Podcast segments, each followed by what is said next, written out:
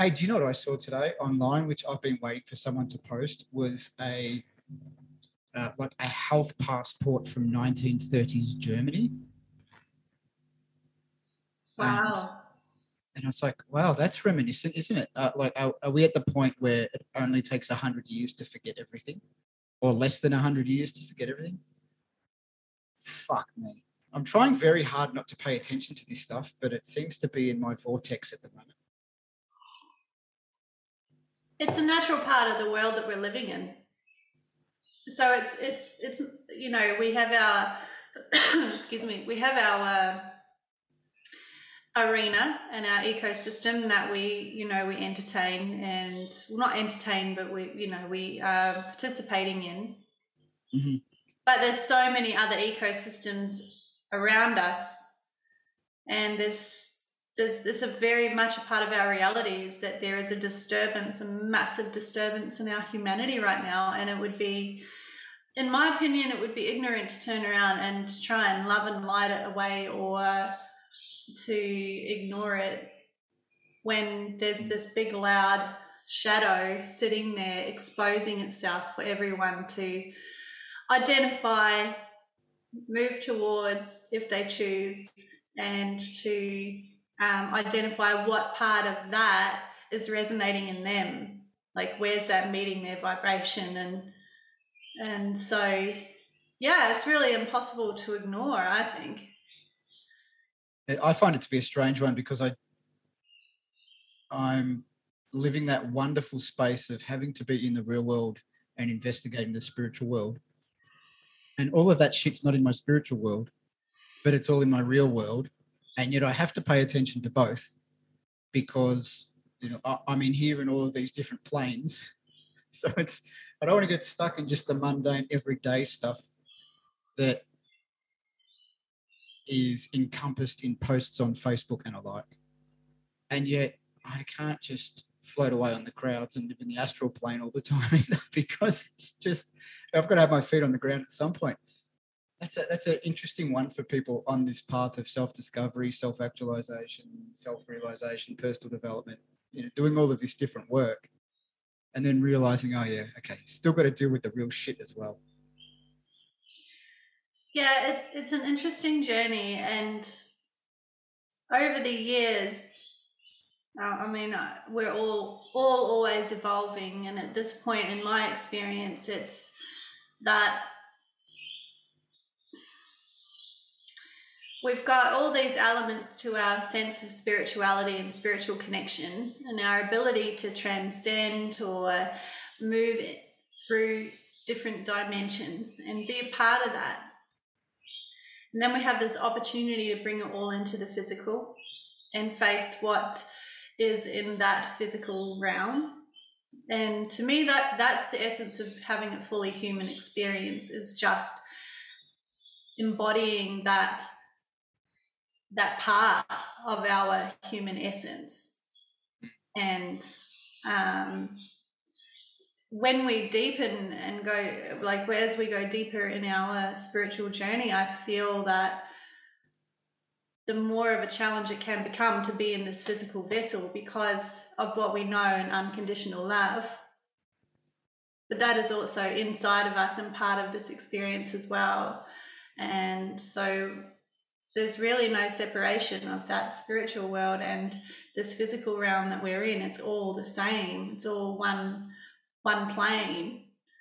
And it's just our capacity in our own self-awareness in identifying where we are in that moment as we identify ourselves in our physical realm and in our physical vessel and in life and in these challenges. And it's you know, got a lot of us questioning why on earth did we come back for this experience? Because holy shit. yeah, I didn't see this one. I mean, I didn't. I didn't expect the world governments to get their shit together in my lifetime, and yet, I thought we might have taken a step in a slightly different direction to where we're going right now. You know, and I fully understand that a lot of people live in fear live in lack and I don't mean that in an esoteric way, like realistic way. Like that's they're just in the you know they're bottom of the hierarchy of needs, base chakra. It's all about survival. That's where they find themselves. So all of this stuff is right in front of the face. It's right there, and it's hard to transcend to get past that. I get it, and yet, ah, there's this there's this really my struggle at the moment is a whole lot of this stuff doesn't make sense. Like I can't intellectually, I can't work it out. Now I know that's where the powers that be are processing, right? They're not processing anything deeper than that. It's mm. just intellectual. Here, that, blah, blah, blah. If we do this, we'll get that. Now, and I can't make it work. Like in my head, I can't make it work. So it's a funny one. Yeah, it, there's a lot that's that um, there's a lot of decisions being made that don't make sense. But at the same time, when I take a step back and I look into this from a, a neutral perspective and, and from in my heart, what I'm seeing is a mass invitation to release ourselves from conformity and to return back to self accountable healing and re- the release of codependency in our healing paths and wellness.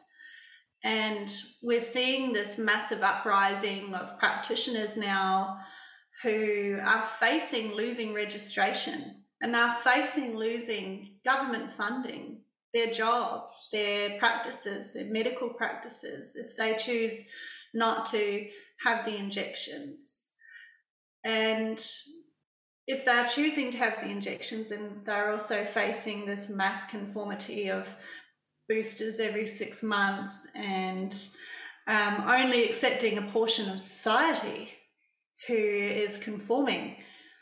And so there's this massive opportunity to shift the way we approach our well being from a codependent relationship to an informative and self accountable relationship and where people become can now become more self-empowered than ever to heal themselves and to see what they can do every day from home to see how you know obviously we are not all surgeons and we're not all able to have emergency care right away. And, and that that's a part that, of this picture that's very very concerning.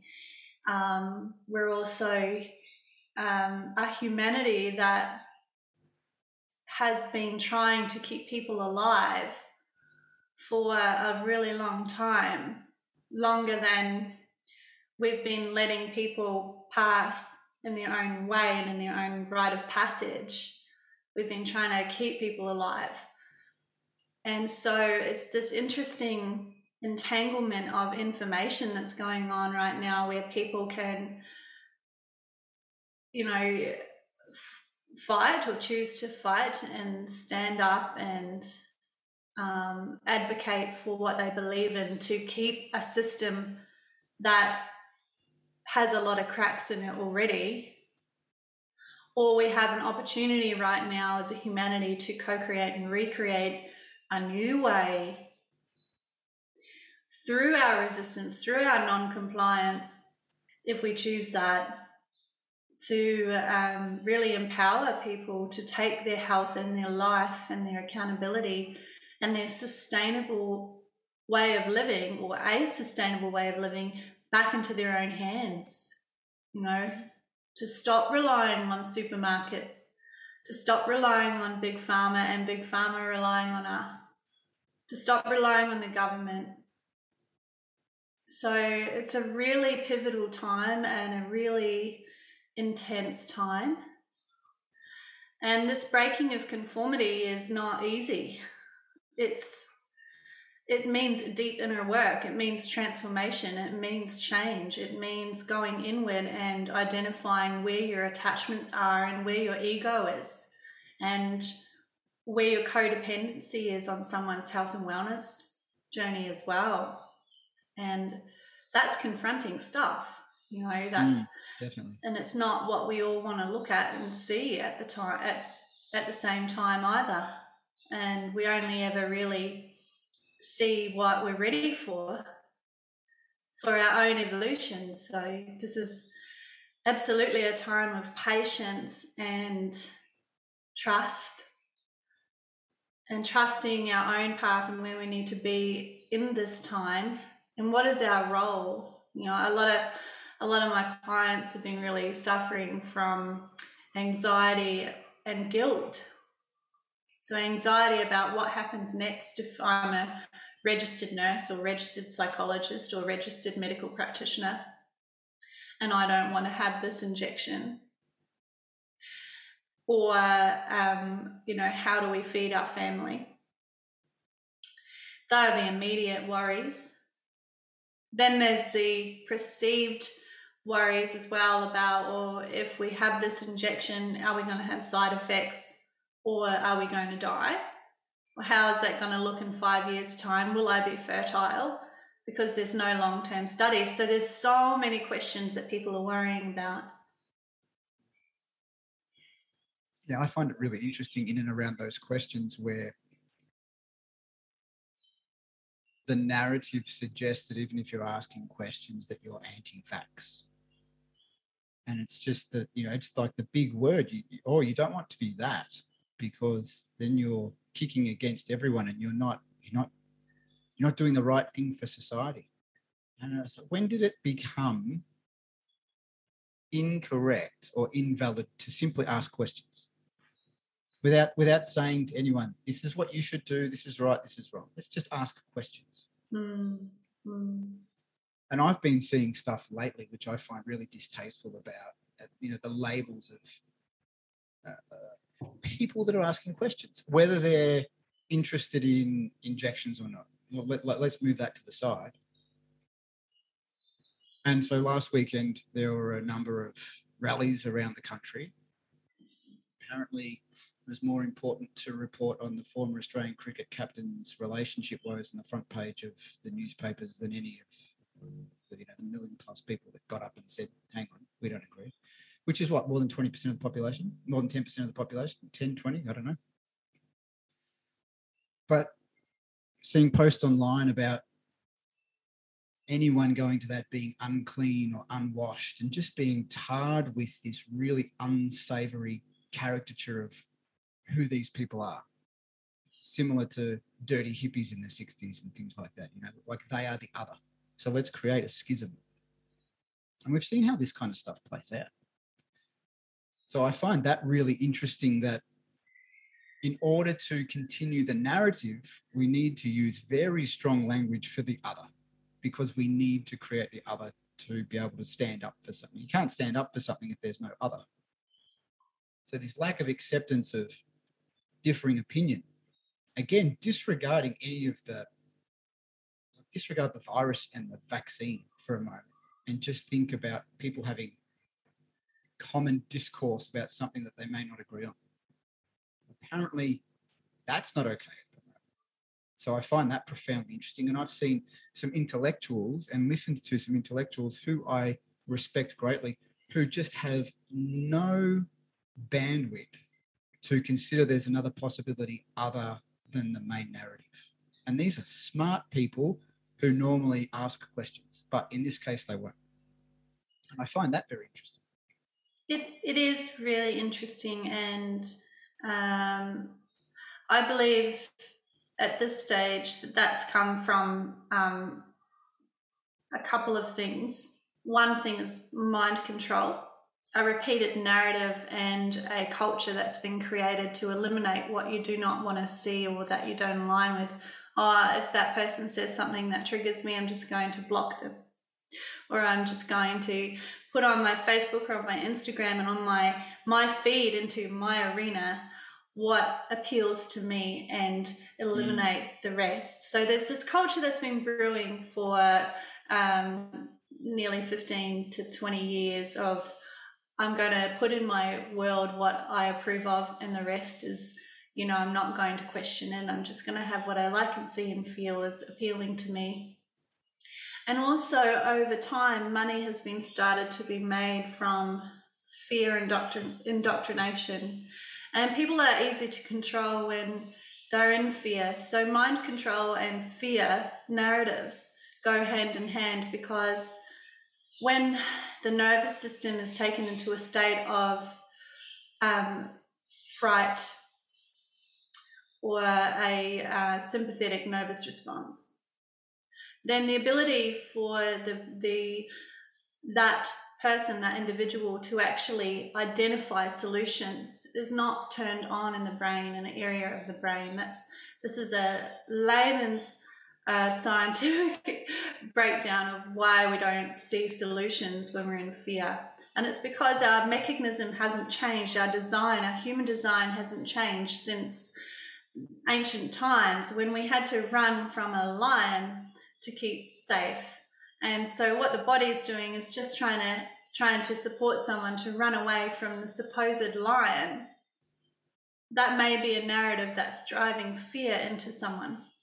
And because we when we're in that response and we are looking to find safety, part of that switches off our ability to actually question because we don't think we have the time to. We've just got to stay in that fear, adrenaline state to find safety and shelter. And so it's really been quite clever how, like, I really um, see quite an intelligent um, agenda move through and how people move about life based off of fear.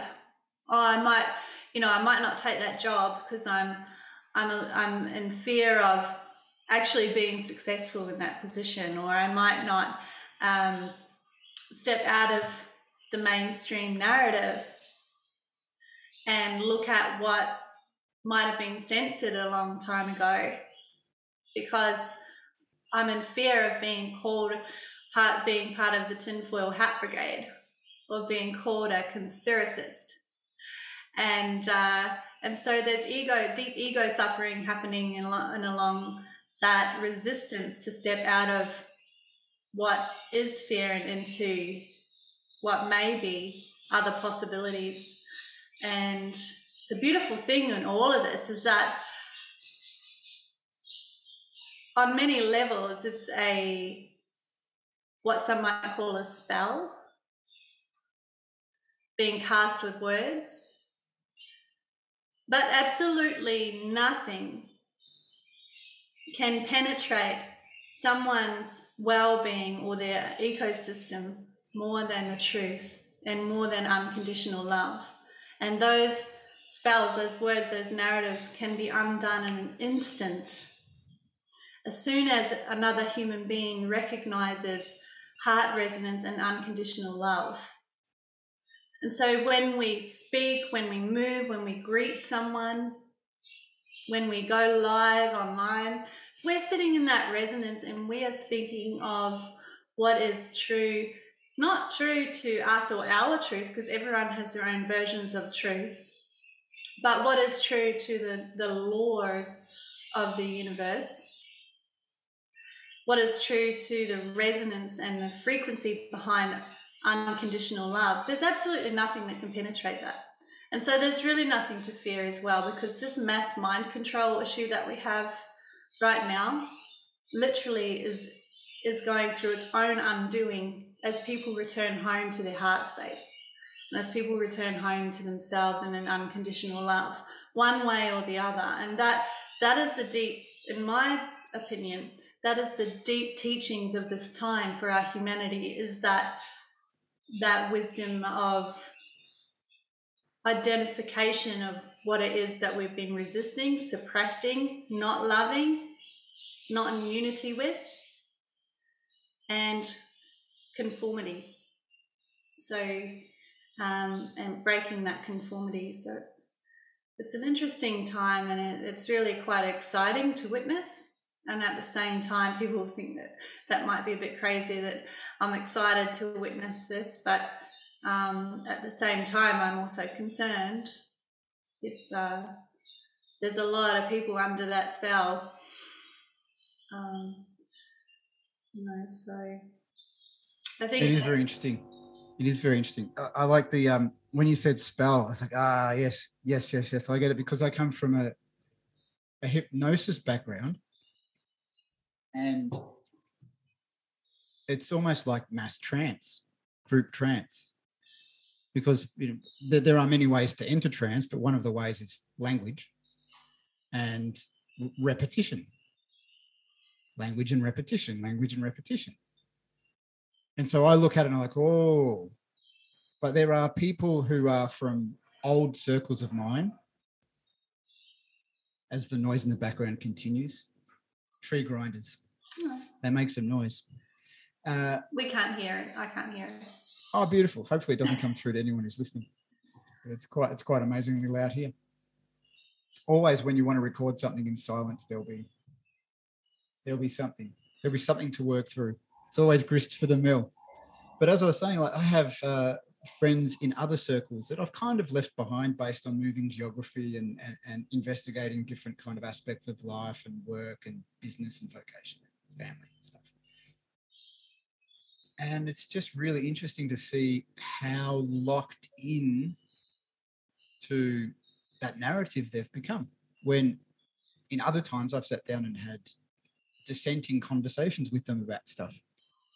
So it's just interesting to watch this kind of it's almost like there's a mist or a fog that's floating through different different parts of the country and the world and landing on different people and affecting them in different ways.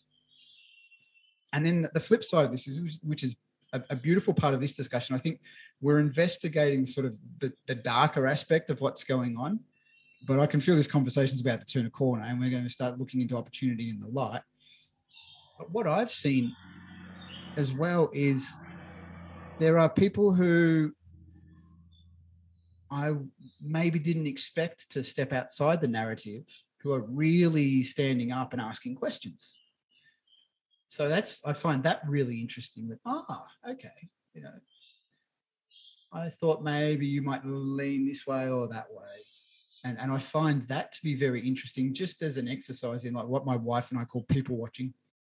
Go and have a cup of tea and just start having a look at everyone's experience and then running their stories and just getting on with their lives and just seeing how that so i think you're right there's a lot of opportunity. And people are stepping outside of their comfort zone to investigate what else is possible Mm. now I- have no idea what's going to happen in the big picture part of me says everything could just fizzle in the next six to 12 months.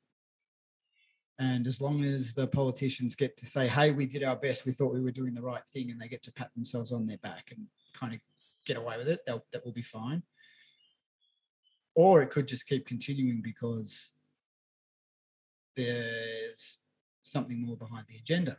And you know, and I and I do not wear a tinfoil hat. I'm I'm I don't know. I don't know what I am. I, would hate to give myself a label. I like to investigate all, all sides of it. Because I remember listening to people early on in this whole thing saying, "This is what's going to happen. This is the agenda." I was like, "Hang on, just step back. Why? Let's let's have a chat about that." So I oscillate depending on what's happening. But for me, I'm like, yeah, there's there is opportunity because there are little communities forming everywhere that are investigating what is possible outside of the structures that exist at the moment, whether we agree that they're right or wrong or otherwise. Is there a better way to do it? Can some of us step outside that and can we all just get along? I, I mean, I don't know. I really don't know. Sometimes I just sit there and think, we're doomed. We're all doomed. and I have to just sit with that for a little while. And then I, the next day I think, we're all going to be okay you know, so I think there's a bit of that around too. I don't think that's just my experience and having conversations with people. I think I think we ebb and ebb, ebb and flow through that. But I would like to investigate with you now what you see as opportunities in, in, in a real practical sense. Uh, and what you see, and I know that you and I kind of the circles we move in locally here on the sunny coast and sort of extending and radiating out from that. And we could almost fall into the trap of having our own algorithms running that that feed us the same story because we're surrounded by people who've got similar beliefs. But i still think even that though that's the case that there's still enough there that we're investigating stuff with our feet firmly on the ground we're still looking at the real world. So might be rambling on as I normally do, but what do you think the opportunities are here? Wow, I love that question. How long have you got? about 60, about 60 minutes. We won't fit it all in.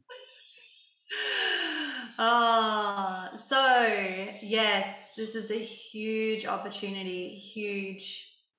Um, I feel like as a collective, we've been really for a long time a slave to the machine and a slave to the nine to five. So there's this element of releasing ourselves from slavery by looking at what other ways can we live in our sovereignty and create sustainable ways of living and community and releasing of conformity there's there's also this what happens when we're faced with adversity of any kind. This is just, I speak from my own experience. I supported my husband and continue to support him through um, the rarest cancer in the world for nearly, we're in our seventh year now in this journey of um, what was adversity turned into um, opportunity. And what what this whole experience has really taught us is that when we're faced with something that's so in your face and almost like imminent death or the death of something or someone, we're faced with this invitation from the universal network of life to evolve and to realize why we're really here. And so, on a micro scale, I believe that that's what everybody is being invited to see now is their true nature and their true, true relationship to nature. And just where along the way they've been hijacked by the machine and taken into a place of non compliance from within themselves to their own self. They've become far removed. And so, what I'm seeing is this massive opportunity for our humanity to start to return back to the inherent wisdom of our ancestors, the inherent wisdom of our land, and the wisdom that we hold as a fully embodied human being that's not attached or hijacked by any other realm other than the ones that we choose to be in, which is this physical realm. We only get this vessel for a short time. So, yeah, there's there's a lot of um, old controlling frameworks that I, I see beginning to crumble. And that runs very deep into many different holograms of information. So we live in a holographic universe. And there's a lot of activity happening at one moment in time. Because there's no separation in time space, we've got all of our future, all of our past, and right now happening at the same time and in every single dimension that exists, knowingly or unknowingly. And so we've got this massive opportunity now to recognize where we are attached to those dimensions, what is running us and why, and how can we release that to return back to our sovereignty and we run ourselves. We are infinite creators of our reality, so we can actually return to that soul agreement and begin to recreate what we want in life we absolutely have that ability. And so the opportunity right now is massive. massive. We're we're we're big big being given an opportunity as well to shift our frequencies that no longer serve us as a collective and as an individual and so you know if we're still holding on to that old story of X, Y, and Z happened to me. We're we're moving out of this victimhood and into um, self accountable and free, truly free being.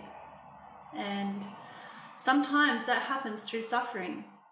You know, I my my life, my adult life, pretty much began in the money mindset, the um, build foundations to retire and have kids and, and go into that way of life. It's very conformed. I grew up in a, a Christian home. It was very perfect, my upbringing. Boarding school, all the perfection um, type things, all the, a lot of grooming, a lot of conditioning and schooling. And right now we have this opportunity to completely unschool ourselves and return back to what is really true to our nature. But from that upbringing, I ended up going into this mindset of I'm I'm going to make money, I'm going to pay off my debts, I'm going to be a good wife and and conform and and be all the good things that I was taught to be, and um, that was serving me well until uh, I lost my first child, and then my second child, and then my third. then my marriage started having um, issues, and we were working in mining and shift work, digging big holes in the earth and making money from it. And I was a trainer assessor of um, people in machinery that were bigger than the house I live in. And uh, when um, Luke was diagnosed with cancer, and uh, being the rarest cancer in the world and all the way into his brain, um, you know, that was a pretty massive invitation for looking at what this opportunity is in adversity. And that's taught us so much. There's a lot of podcasts in that. but essentially, um, through our own suffering, through our own adversity and challenges in life, whether it's mental health, physical health, whether it's life's changed overnight and we need to change our career or look at who we are, our role in this, um, we have opportunity and we get to have this fully human, fully embodied human experience through our suffering until we decide that that suffering is no longer necessary or we choose new elements to our suffering.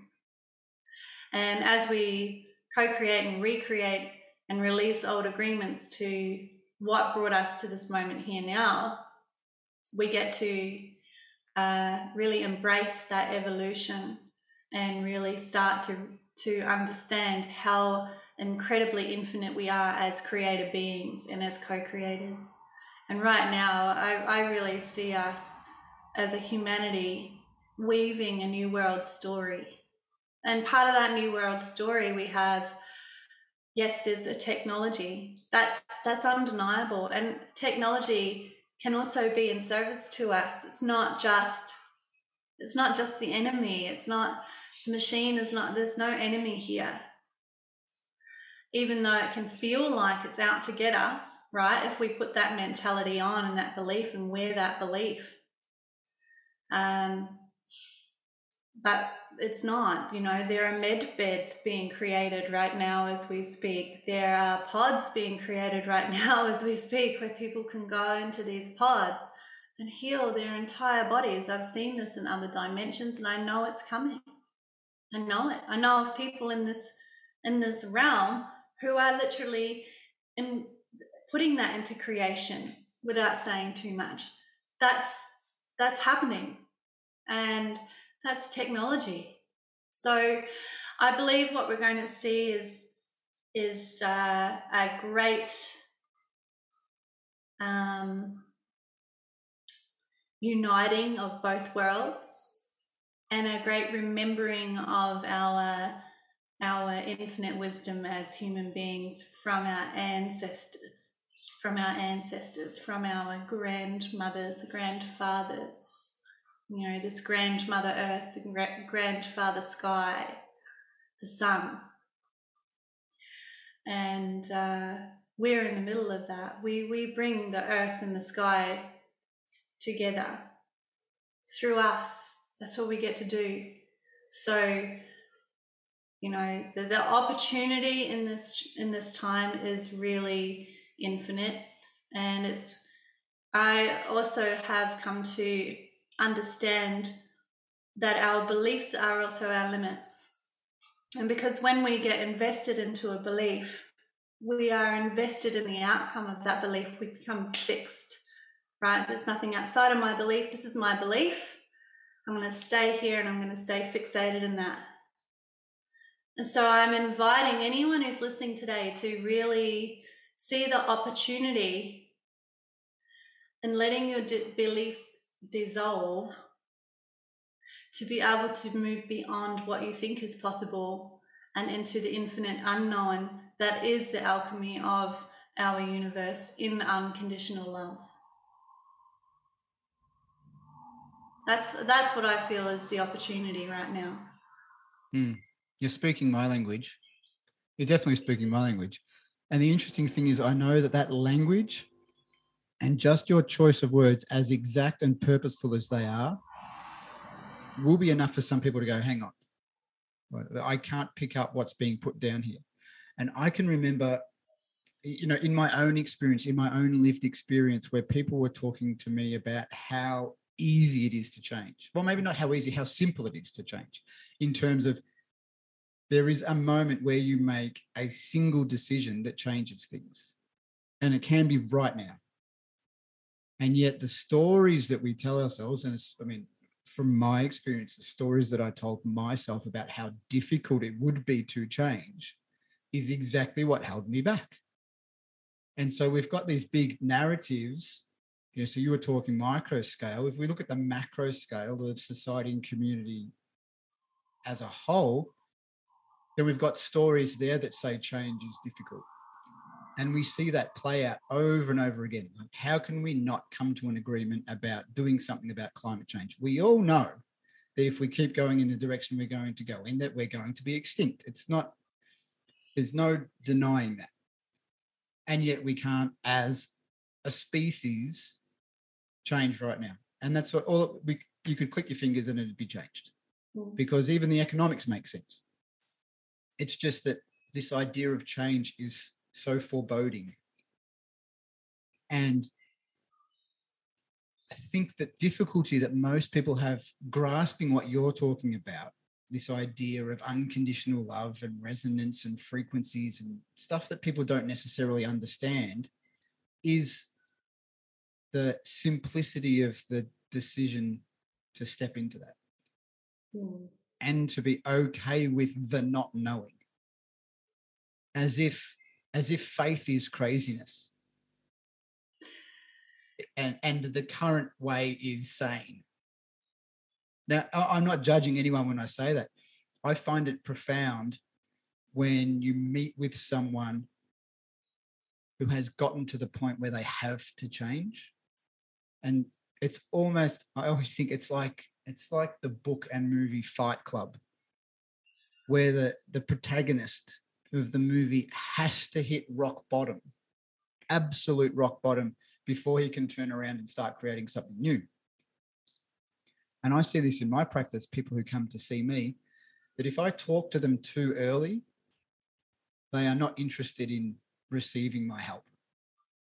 And then six months later, they come in and the world has fallen over for them and they're ready and they say, I wish I'd talked to you six months ago, which they did, but they couldn't have taken the step because there wasn't enough, as you said before, there wasn't enough suffering, there wasn't enough of a need and a desire to make the change, to get past the feeling that change is difficult.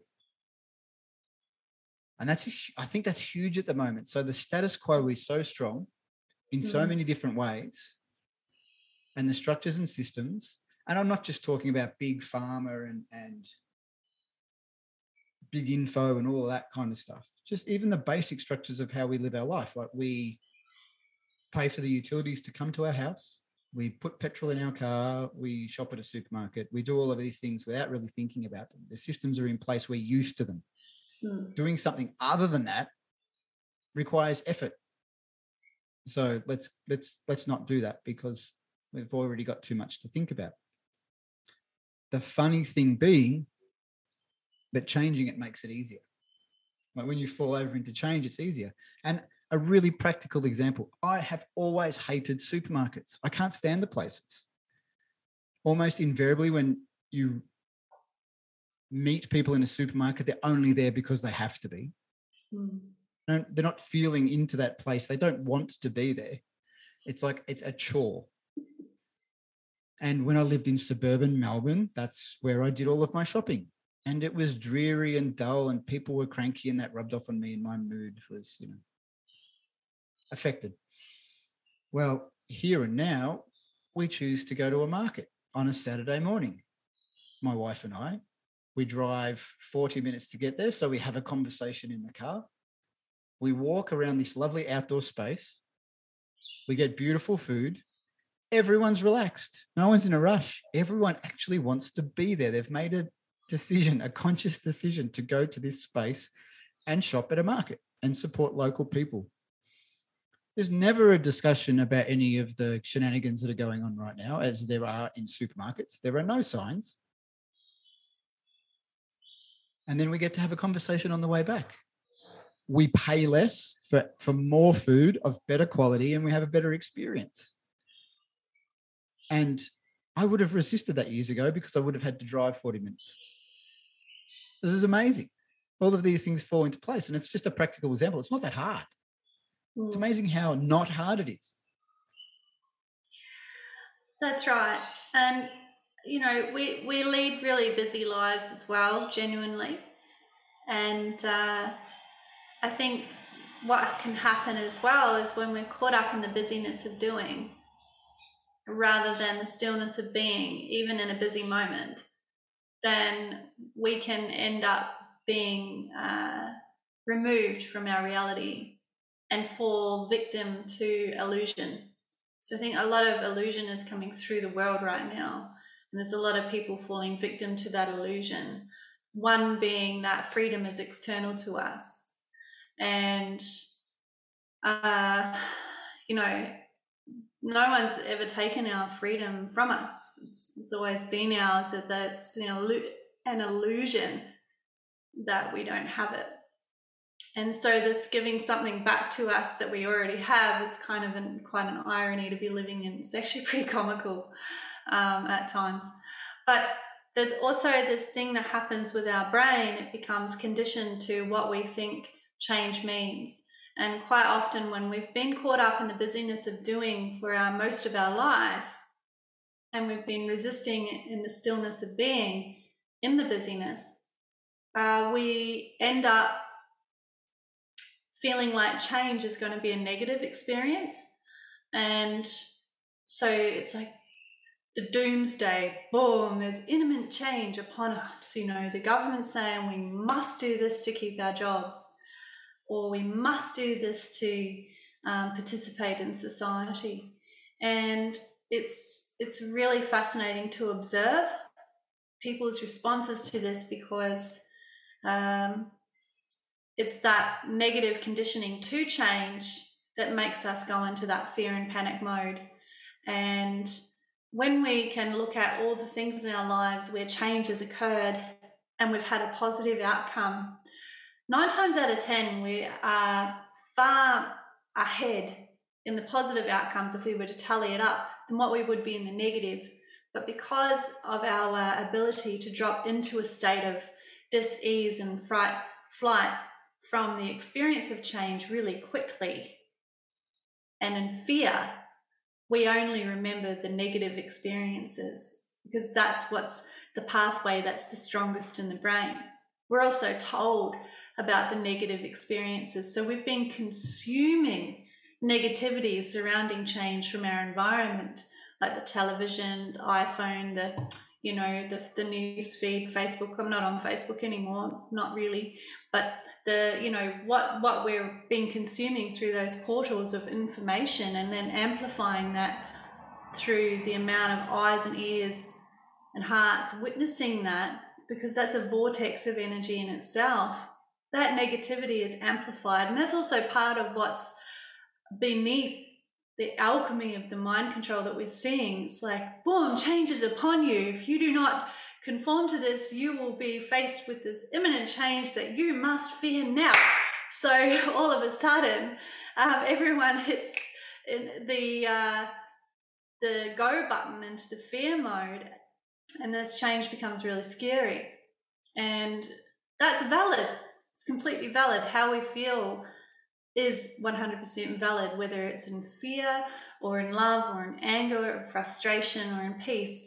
It's all valid, all those emotions and those experiences as well.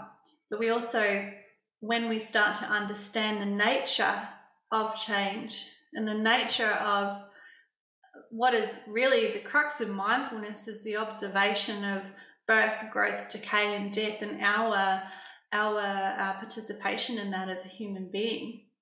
You know, we we get to observe that change is inevitable and it's everywhere and it's all the time, every moment of the day. And so when we can start to step into the flow of change rather than the resistance of change, we get to step deeper into our creative space and we're able to navigate uncertainty with trust. And so the more we strengthen that observation, the more we can trust that this change isn't going to be so bad.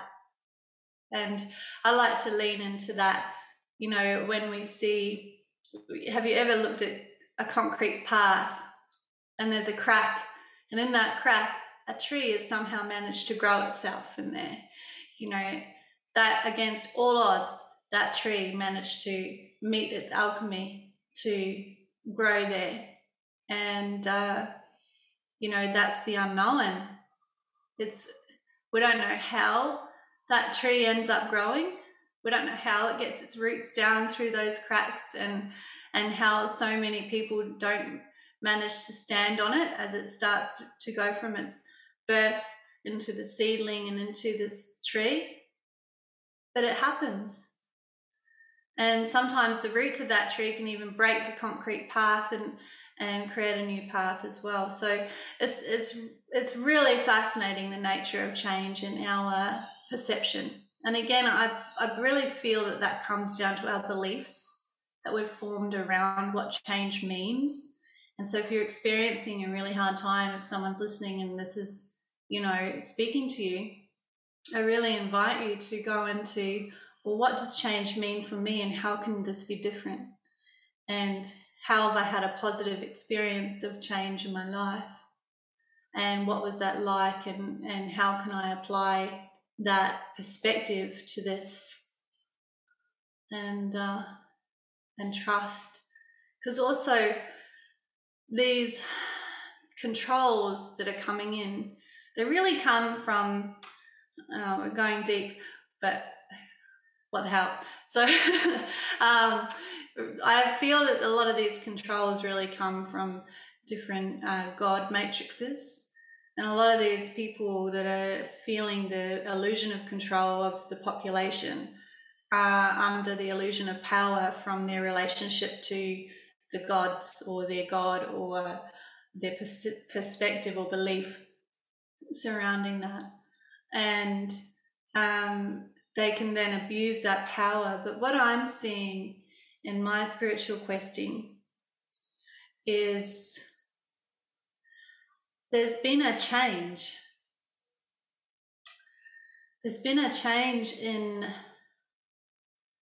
how the, the gods are behaving in their matrix. And it's like they've had a rebirthing process and they are returning back to their pure state beyond the ego it's like the masks are being lifted. And I've, I've noticed this in my dream time. There's been some different gods appear in different ways, and I've asked for the real them, and the real them has revealed themselves. And, you know, we've all participated in those matrices at some point or another in our life. Most of us have. And the true power constructs, I guess, that these people who have ill intent and are creating dis-ease on our planet are leaning into is gone. That power construct is not there. And I've just witnessed this in my own experience. And so what they're leaning into isn't there, then what they're trying to uphold cannot hold itself, not for long and their own hunger for control and power, I believe, will actually undo it all. because they they can't just have everyone at the top. Someone's got to be on top. And so they start to tear each other down because the other construct, which they perceive to be above them, it's not above them at all. They can't even feed off that anymore. And so there's nothing there to hold it.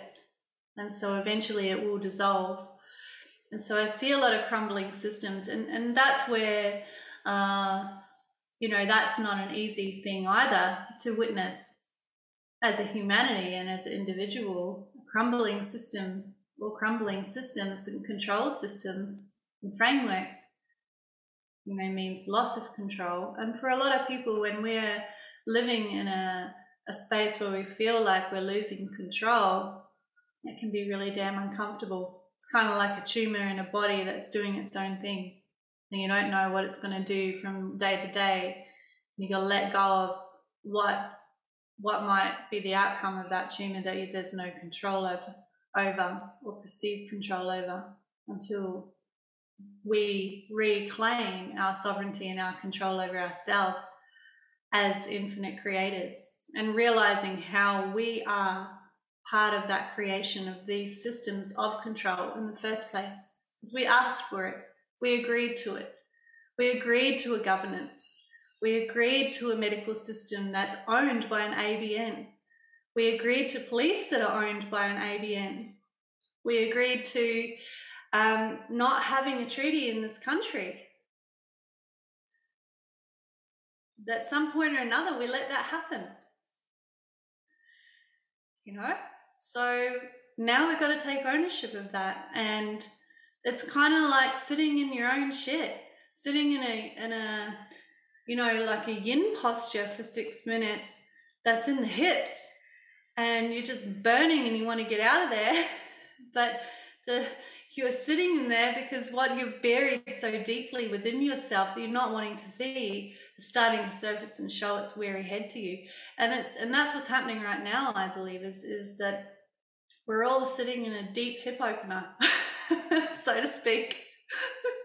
and we're going through that that uh, intensity of a surfacing emotion that's that's a really intense emotion but you know, it's like a wave. It's not for forever. This intensity has ease on the other side. And underneath the ocean, there's always that stillness. And if you're already in that stillness and you're seeing the storm around you, then, you know, it's time for us to just sit under the water and observe and hold space.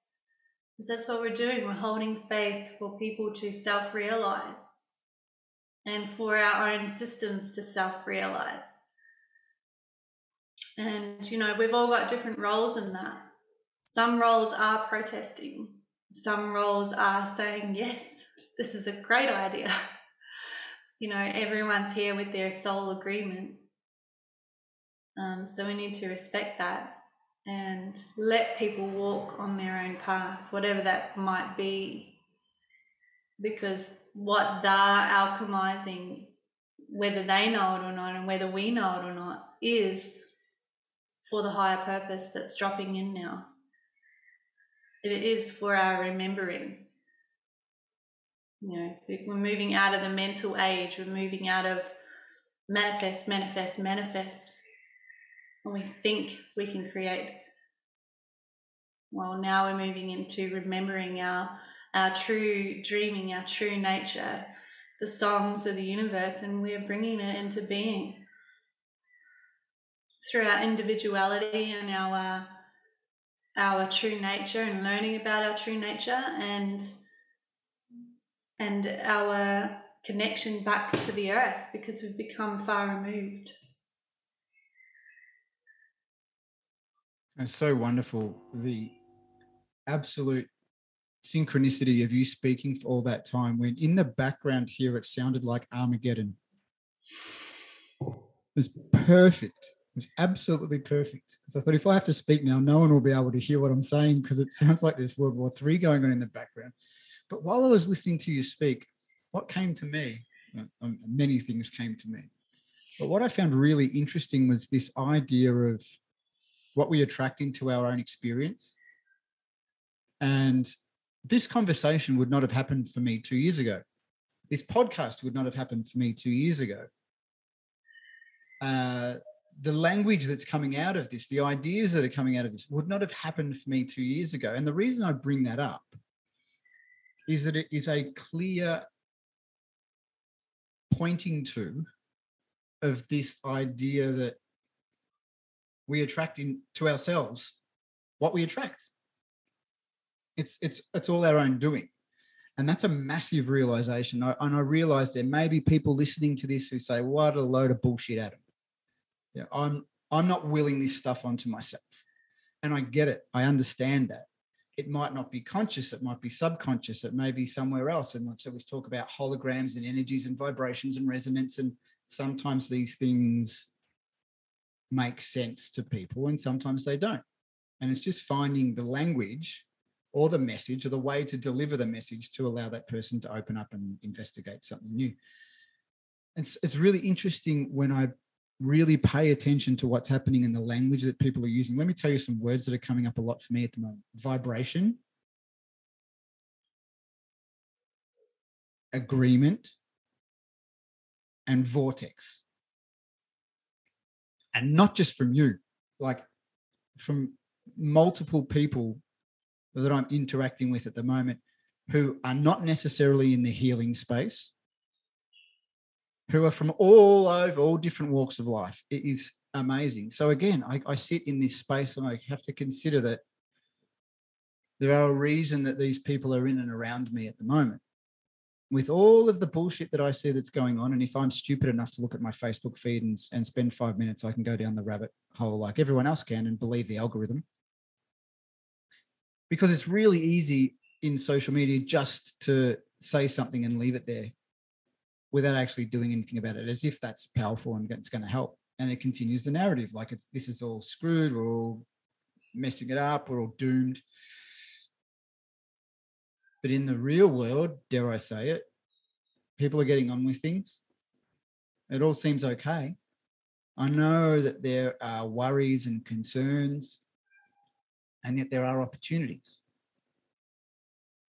I wonder if you might elaborate a little bit more on this idea of agreements because that's been popping up a lot for me lately. And you know, I'm going to put a warning out, right, to anyone who's listening. This might trigger your sensibilities because the idea of agreements is a really profound one. And it's all about taking ownership and personal responsibility and being aware of your own personal sovereignty and not ma- making the easy decision of putting putting your freedom and control in someone else's hands or something else's hands. So anyway, I, I'm interested to hear your thoughts on agreements, shifting agreements, dissolving old agreements, making new agreements. Okay. Um, so that's a really interesting question. I don't know everything about agreements. I don't know. I don't know anything at all, really. The more I go down these paths with people and work with the healing process that they are alchemizing in front of me, I see how little I know every time. Um, and I guess what my interpretation of what agreements are at this time is that when we come into our life, there's there's talk of things like our akashic records, our soul contracts, our agreements. And then there's agreements we subconsciously make within ourselves to have a human experience, which all of that weaves in to our human experience. The soul agreements, the akashic records, what you know, some talk about it being God's plan. Oh, it's already written. You know, there's a lot of different views around that. And I'm not going to go into religion because um, I'm just not. But with the my interpretation of these is that, for example, uh, let's just share from an example. I think that's going to be the best way to do this.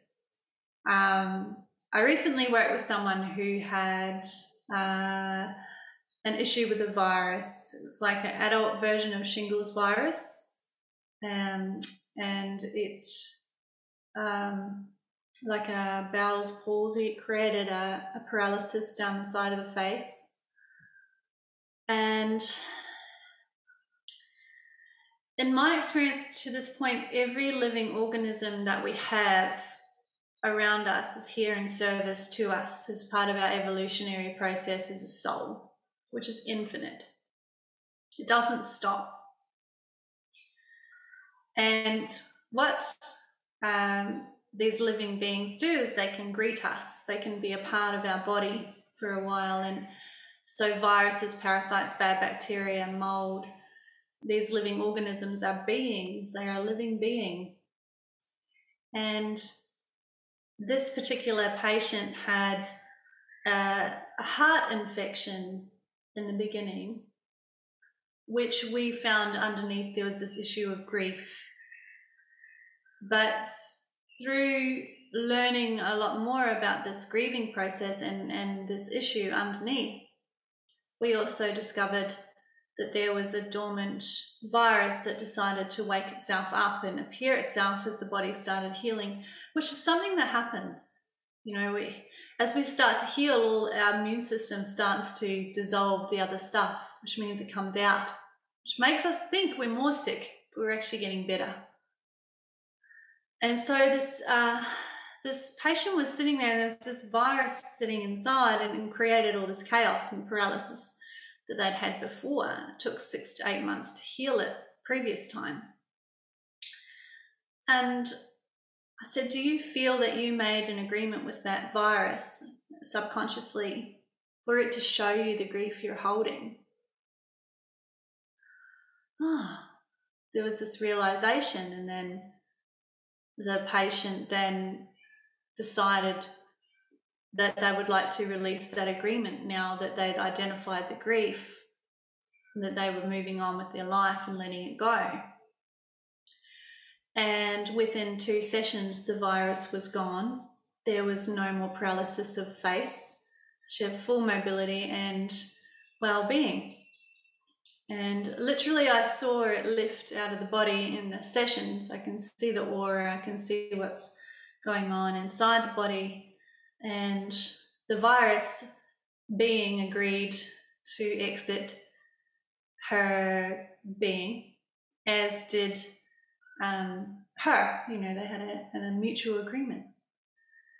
And, you know, and, and another example of agreement is that um, I recognized in myself and between myself and my husband, I had a soul agreement with him to learn to help people how to heal. And so over the years and years of supporting him, also was working with different healing modalities with him um, to see what would help stabilize the tumors, stabilize seizures, stabilize all these types of things. And he taught me a great deal. But when we come to realize this and take ownership of this, it was like, oh man, like, you know, have I been silently helping my husband become unwell? because of my subconscious agreement with him. that was a really hard brick to digest. I can, I like, you know, that's major ego suffering. There was major suffering through that. And essentially, I had to um, completely detach from this healing path. Go, look, I'm here. You've shown me enough. I'm, I'm grateful, but you're released. We're, we're going to release this agreement between each ourselves and we do this through a pro, like I have a bit of a process, um, intuitive process that we go through to release this um, via tapping from the physical, the emotional, the spiritual body. So we're made up of many layers. Um, but at the start of this year, the disease was very aggressive in his body, and we were told he might not see February. We had surgeons crying in the in front of us, and so on. And um, you know, it was around this time that I realized it took it took that for me to, to fully step back from his path and fully take accountability for where I was playing a role in his sickness and in his suffering because we had a soul agreement we came in um, to this life to teach each other. And now that um, I could see that, stepped right back completely and release that agreement from within myself. And I've never been more free, to be honest with you. And what, what's happened and from that experience, I guess, is just applying that curiosity into the practice of, huh, do you feel like, you know, working with someone else on the table, do you feel like at some point you made an agreement with this experience to grow and evolve and move out of the old and into the new? And um, nine times out of ten, people say yes. And also, are you ready to release that agreement? Well, not everyone says yes to that because they want to learn what else is there to be taught in themselves and what the layers are to that suffering. And so, when I talk about agreements in the scope um, and in relation to the macro, what's happening in our humanity, and that we all agreed to be here, that yes, I mean exactly this. We made an agreement with this COVID virus to have our learning and to move through this evolution as a humanity. And it's it is as simple as releasing this agreement. We've learnt what we needed to learn. We've identified what what we needed to identify, and we can release that on the mind, body, and spirit, and on a on a macro scale if we want. Is that going to be in service of everyone right now? I don't know. It's kind of like when you witness someone heal cancer and then go into remission. I've had a patient go into remission from breast cancer years ago and then return recently with a new presentation of disease. Um, in another breast and a complete new it's not a um, malignancy uh, not a um, sorry uh, a secondary it's it's a brand new it's a brand new.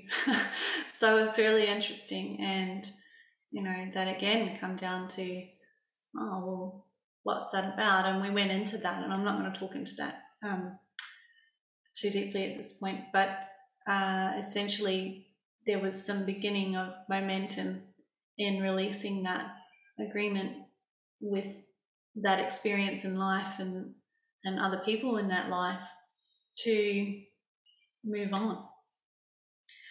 You know but sometimes if we do these things too early or we don't understand the the layers to our agreements then we're not going to fully release ourselves from them either it's not that simple. Uh, you know, I, I even recently released my agreement to have um, a conformed chakra system. Now that might spin a few wheels, and it might um, get you know trigger some thoughts there for some people who really, um, you know, the chakras are everything, aren't they? And uh, so I, I've been discovering a new perspective to that. And um, I believe we absolutely do have life force vortex centers within our within us. And from what I've found as well, there's parts of that that have been hijacked. And it's it's a whole nother podcast, but um, and it's taken me a year to actually process that information. The very first person I met who said to me they had closed off their entire chakra system, I went, You wouldn't be alive. like that was my first, I, you know, because I'd been right down that path and, and, uh, deep in that agreement. And I was like, wow, I, you know, I'll just stay open to that and I muscle tested this person. Sure enough, they'd closed the chakras that they knew of. And then there was some that were still open.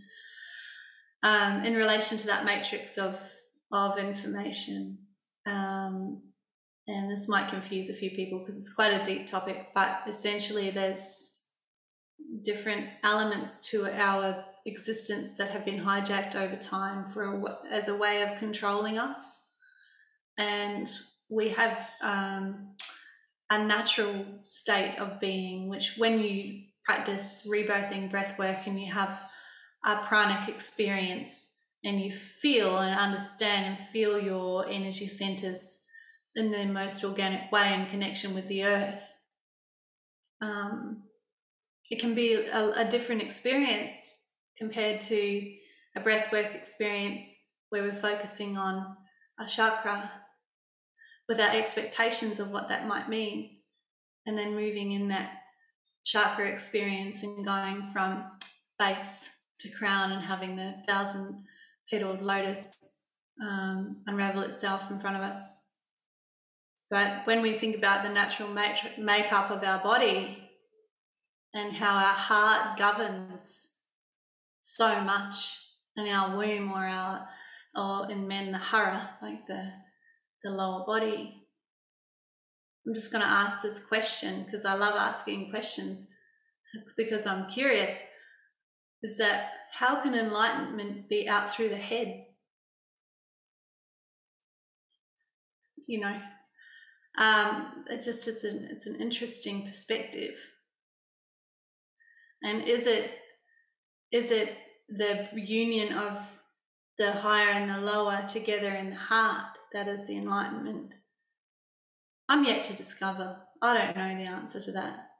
Um, but since I have been through that process, my entire world has transformed in ways that I can't even begin to describe. I don't feel like I am attached to anything other than my fully human experience. And I know that I can attain and we can attain any frequency that we want through our body and through our experience at any time, just by willing it to be. And that's why I call this agenda that we're seeing unfold. There's an agenda of ill intent because I I see it coming from a place of ill intent and that ill intent actually creating structure um, in a physics sense, like in a um, fractal sense, like actually giving, you know, like if we look at a sacred geometry and we see the print of a sacred geometry, that's a form of structure. Well, our intent creates that structure, be it ill intent or pure intent. And when I talk about pure intent, I mean intention that runs from the heart soul essence connection with the earth. And so, what I'm seeing unfold is the ill intent structure take place, and people who are under the illusion that that is the place for them, and or under the illusion of that structure. It may be the place for them.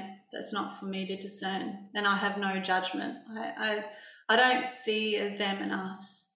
I see that we all roads that we're on lead to the same place, and that is our heart and that is our soul. And that is a connection that has never ever been broken, just like our freedom has never ever been taken from us. It's something we've always had. So I feel like I've gone really deep there in that this whole talk about agreements, but um, essentially, agreements they are the very basis of what makes up our construct in our reality. And they are the very basis of what we can recreate to create a new reality by recognizing the depth and the understanding of our agreements with one another. And what I'm really grateful for is how humanity and everybody, and I mean everybody here at this time, has made a soul agreement in unity, whether they know it or not, on a conscious level. And for that, and this experience, wow, makes me emotional thinking about how lucky we are to be here to witness that and for our future generations to move into that unity.